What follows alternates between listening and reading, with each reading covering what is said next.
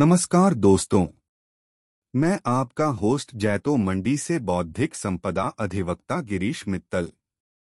मैं आप सबका स्वागत करता हूँ हमारे पॉडकास्ट अंतर्राष्ट्रीय ट्रेडमार्क में। आज बात करेंगे अंतर्राष्ट्रीय ट्रेडमार्क पंजीकरण के लिए स्टार्टअप की समस्याओं का हल के बारे में। अंतर्राष्ट्रीय ट्रेडमार्क पंजीकरण के लिए स्टार्टअप की समस्याओं का हल।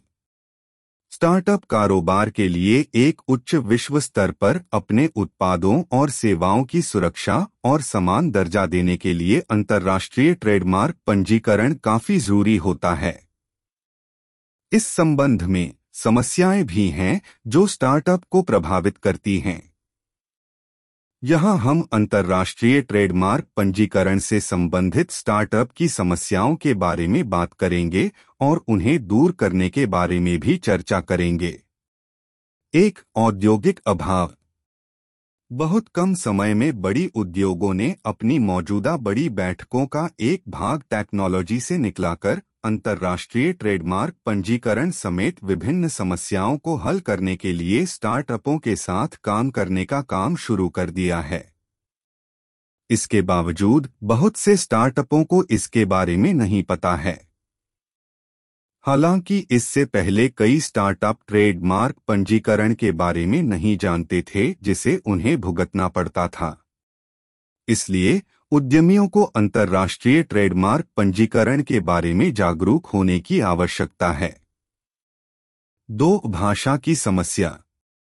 बड़ी बैठकों एकमात्र उपभोक्ताओं के कार्यों का संचालन करती हैं। जबकि स्टार्टअप छोटे होते हैं और उन्हें कई काम संचालित करने की ज़रूरत होती है। उन्हें अलग अलग भाषाओं का इस्तेमाल करने की आवश्यकता होती है जो एक बड़ी बैठक के समय समस्या बन सकती है। इस समस्या से निपटने के लिए स्टार्टअप को जिस भाषा में मूल रूप से शीर्षक की पंजीकरण की आवश्यकता है, उन्हें इसके लिए एक प्रतिनिधि की नियुक्ति करनी चाहिए। यह उन्हें भाषा की समस्याओं से निपटने में मदद करेगा। तीन विनिर्देश आवश्यकता। अंतर्राष्ट्रीय ट्रेडमार्क पंजीकरण के लिए बड़ी बैठक आवश्यक होती है, जिसमें उद्यमियों को समय समय पर पहुँचे रहने की आवश्यकता होती है।